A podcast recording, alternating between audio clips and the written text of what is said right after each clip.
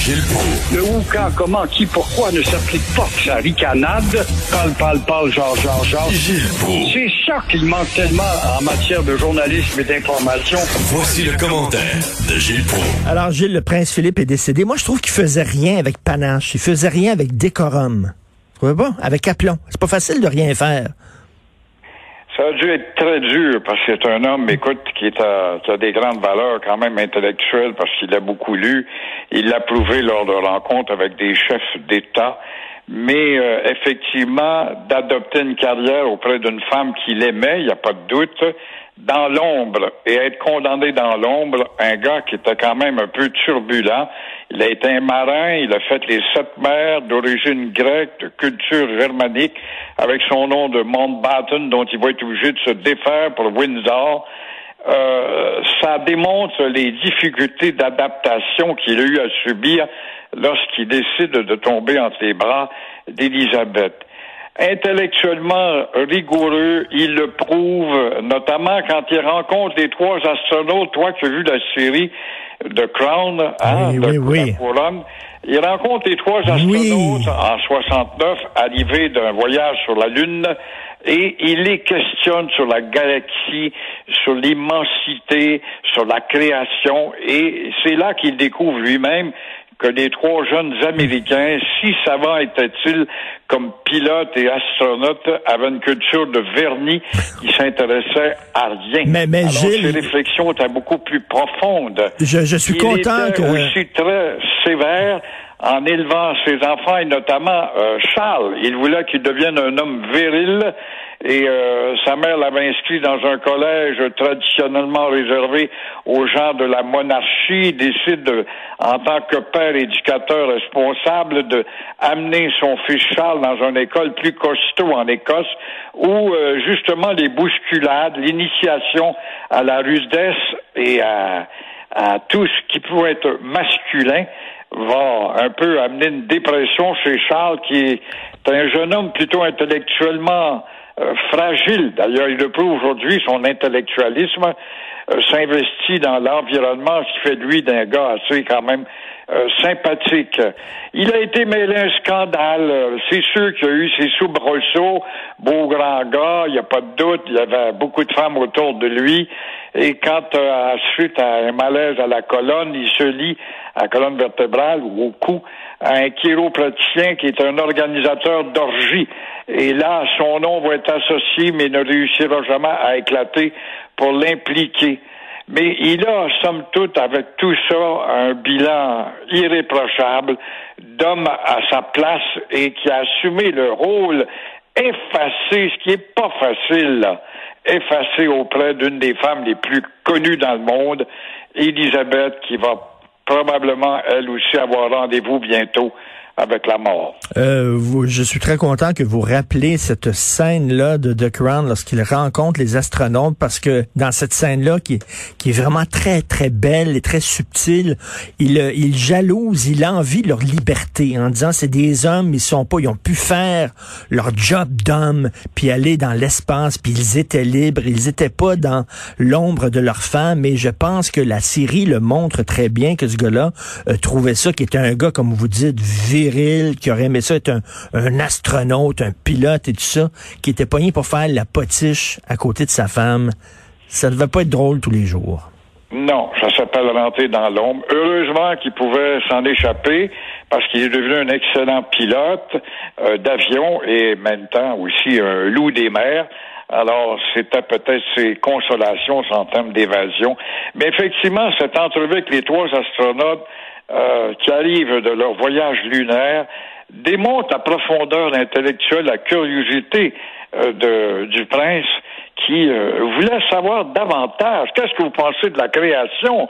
Qu'est-ce que vous pensez de cette galaxie, cette arrière-cour dans laquelle nous sommes? Avez-vous vibré? Et on voyait que les trois jeunes pilotes répondaient que par des formules mathématiques apprises par cœur, qui étaient devenus des techniciens de la manipulation euh, des appareils, mais rien de plus. Et ça l'avait un peu déçu. Alors, il démontre vraiment que il est au-dessus quand même. C'est pas qu'un gars dans l'ombre, il devait lire énormément. Et euh, la ville de Chambly maintenant euh, qui veut éliminer tous les plastiques. Vous applaudissez cette décision-là? Ben, je l'applaudis. J'espère qu'elle va créer un, un effet d'entraînement à la ville de Chambly qui veut se débarrasser des bouteilles de plastique et puis euh, de moins d'un litre. Euh, il faut ajouter à ça les sacs de plastique, les données ustensiles, les pailles de plastique et combien d'autres. Alors, ça n'a pas pris le temps que l'association euh, des détaillants alimentaires est venue rouspéter. Vous ne nous avez pas consulté. J'ai quasiment envie de dire, puis après, l'association rappelle qu'elle n'a pas été consultée. Ben oui, quelle douleur. Mais euh, ce qu'on a besoin de savoir, c'est que le geste de Chambly est honorable. C'est-à-dire, on espère que la ville va créer un effet d'entraînement auprès de l'Union des municipalités et du ministère de l'Environnement. L'environnement, c'est tellement important dans notre langage. Dès qu'on soulève un problème d'environnement, on a tout de suite une foule de gens qui appuient. Et euh, il serait grandement temps que le ministère emboîte le pas et au contraire plutôt condamner euh, Chambly. On dit, oh, c'est effrayant, les gens vont aller acheter leur bouteille de Pepsi en plastique dans l'autre ville, ça va encourager les dépanneurs des autres mmh. villes. Je veux bien, mais il faudrait que toutes les villes embarquent. En parlant de pollution, Gilles, hier, ma blonde s'est faite vacciner euh, au pavillon du CUSUM sur le Mont-Royal. Et là, on voyait là, devant, là, sur le Mont-Royal, il y avait plein de masques que les gens avaient jetés, c'est-à-dire ils ont mis leurs masques pour aller se faire vacciner à l'hôpital. En sortant ils ont enlevé leur masque, puis ils n'ont pas mis ça dans les poubelles. Ils ont sacré ça là.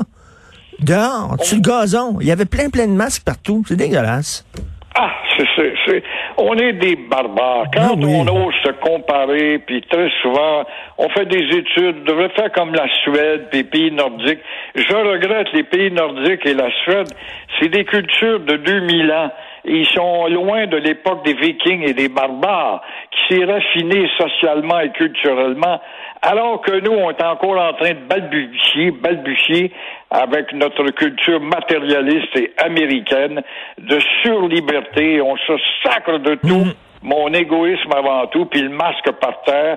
Et là, en plus de ça, ta femme a dû noter ça, mon cher Richard, des milliers de graffitis sur les murs de ciment fraîchement terminés déjà.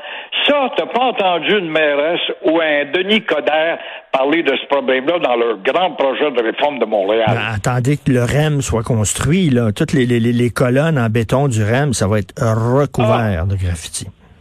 Ouais, une mode qui ne passe pas, je comprends pas qu'elle commence à passer dans certaines villes américaines parce qu'il y a de la police avec des bras. Dans certaines villes européennes où l'influence a diminué, les jeunes se disent, bah, ça c'était hier, avant-hier, mais nous autres, ça fait 25 ans que ça dure. Et euh, dès que tu fabriques un mur quelconque, ça prend pas 48 heures, ben qui est badigeonné de la part de ces bandes de jeunes fous. Euh, là, l'AstraZeneca, je me suis mis le doigt dans l'œil parce que cette semaine, j'ai dit, d'après moi, les gens voudront pas se faire vacciner à l'AstraZeneca. Ils vont vouloir rien savoir. Mais finalement, non, ça marche. Les gens font la, la file pour se faire vacciner. Que de contradictions. Les Québécois sont comme des souris blanches qu'on peut faire changer de position et de direction en un temps record. Avant-hier, tous les deux, on en parlait justement. Il y en avait tellement qui condamnaient l'AstraZeneca avec toutes ces études en provenance de l'Europe associées aux au possibles thromboses. Et voilà, moi, je prendrais pas ça. J'écoutais des tribunes téléphoniques. On était unanime à dire non, non, moi, je veux rien savoir de celui-là. Et voilà qu'on ouvre les portes de la liberté. Vous êtes pressés, vous, monsieur et mademoiselle vous pouvez vous présenter aveuglément et on fait la file. Alors, ça te prouve comment la versatilité intellectuelle est forte chez les nôtres. Et là, vous voulez parler de deux anciens juges qui prennent la défense du juge Delille, mais ils étaient où ces deux anciens juges-là lors du premier procès? Une belle question. Oui, tout d'un coup, deux ex-juges découvrent que l'autre juge, Jacques Delille, accusé quand même et incarcéré pour le meurtre de sa femme, n'est plus coupable. Et euh, il a quand même fait dix ans dedans. Dix ans plus tard, il découvre ça, eux autres. Alors, les deux ex-juges, euh, Jean-Louis euh, Baudouin et l'autre qui s'appelle Paul Jolin, ont toujours soutenu euh, que leur ami n'était pas coupable. Même s'il avait quand même avoué, le juge coupable avait quand même avoué à la police avoir menti. Alors, que faisaient ces deux ex-juges de 2012 à nos jours? Ils auraient dû se servir de leur poids intellectuel, venir sur la place publique. Ah non, ils ont étudié le dossier, puis là, ils concluent après dix ans qu'il n'est pas coupable. Alors, ça va être intéressant à suivre cette justice pour tous lorsque aujourd'hui l'accusé va demander sa liberté à surveiller ce soir. Ah oui, ça va être tout un, deuxième euh, procès, ça. Dit, là, on, dit, là, je reviens à l'AstraZeneca, euh, on a montré qu'il y avait des fils devant certains centres de vaccination. Moi, hier, où je suis allé au CUSUM, euh, sur le Mont-Royal, il n'y avait pas un chat Gilles, il n'y avait pas un chat. Non seulement on n'a pas attendu dehors, il n'y avait pas de fil dehors, mais il y avait personne à l'intérieur. On est rentré right through, comme on dit en anglais. Foum! Ah oui. Il n'y avait personne. de voir les contradictions d'un quartier à l'autre. Ben Pendant les mentalités réagissent collectivement dans tel quartier. Et là, là, je dis à l'hôpital de l'université McGill, là où tu ben oui, je, dis à l'infirmière, j'ai dit, coudon, euh, je pensais qu'il allait avoir plein de monde. Puis elle dit, moi ici, monsieur, je pensais qu'il allait avoir plein de monde. Puis elle va être découragée de voir qu'il n'y avait pas plus de gens qui allaient se faire vacciner. En tout cas, c'est assez euh, particulier. Alors qu'il y a d'autres quartiers où on voyait les gens qui faisaient euh, la queue. Alors qu'on a donc, hâte de sortir de là. Vous, le, le, le couvre-feu à 8 heures, entre vous et moi, Gilles, que ce soit 9 heures ou 8 heures, ça fait-tu vraiment une grande différence? Vraiment? Moi, personnellement, dans mon rythme de vie, bon, je peux être égoïste, je parle d'une discipline très personnelle, je suis un solitaire, ça ne me dérange pas tellement. C'est évident qu'une marche à 9 heures avec ton chien, c'est plus, c'est peut-être bien, surtout quand tu as fait une grande journée sans voir ton chien.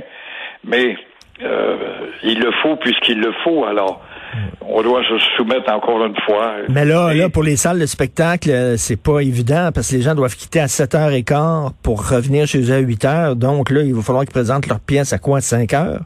Oui, ça, ils faire, euh, hein? oui, puis au Théâtre Centaure, où ils vont te dire bienvenue dans le territoire Mohawk, là, comme ta femme a connu.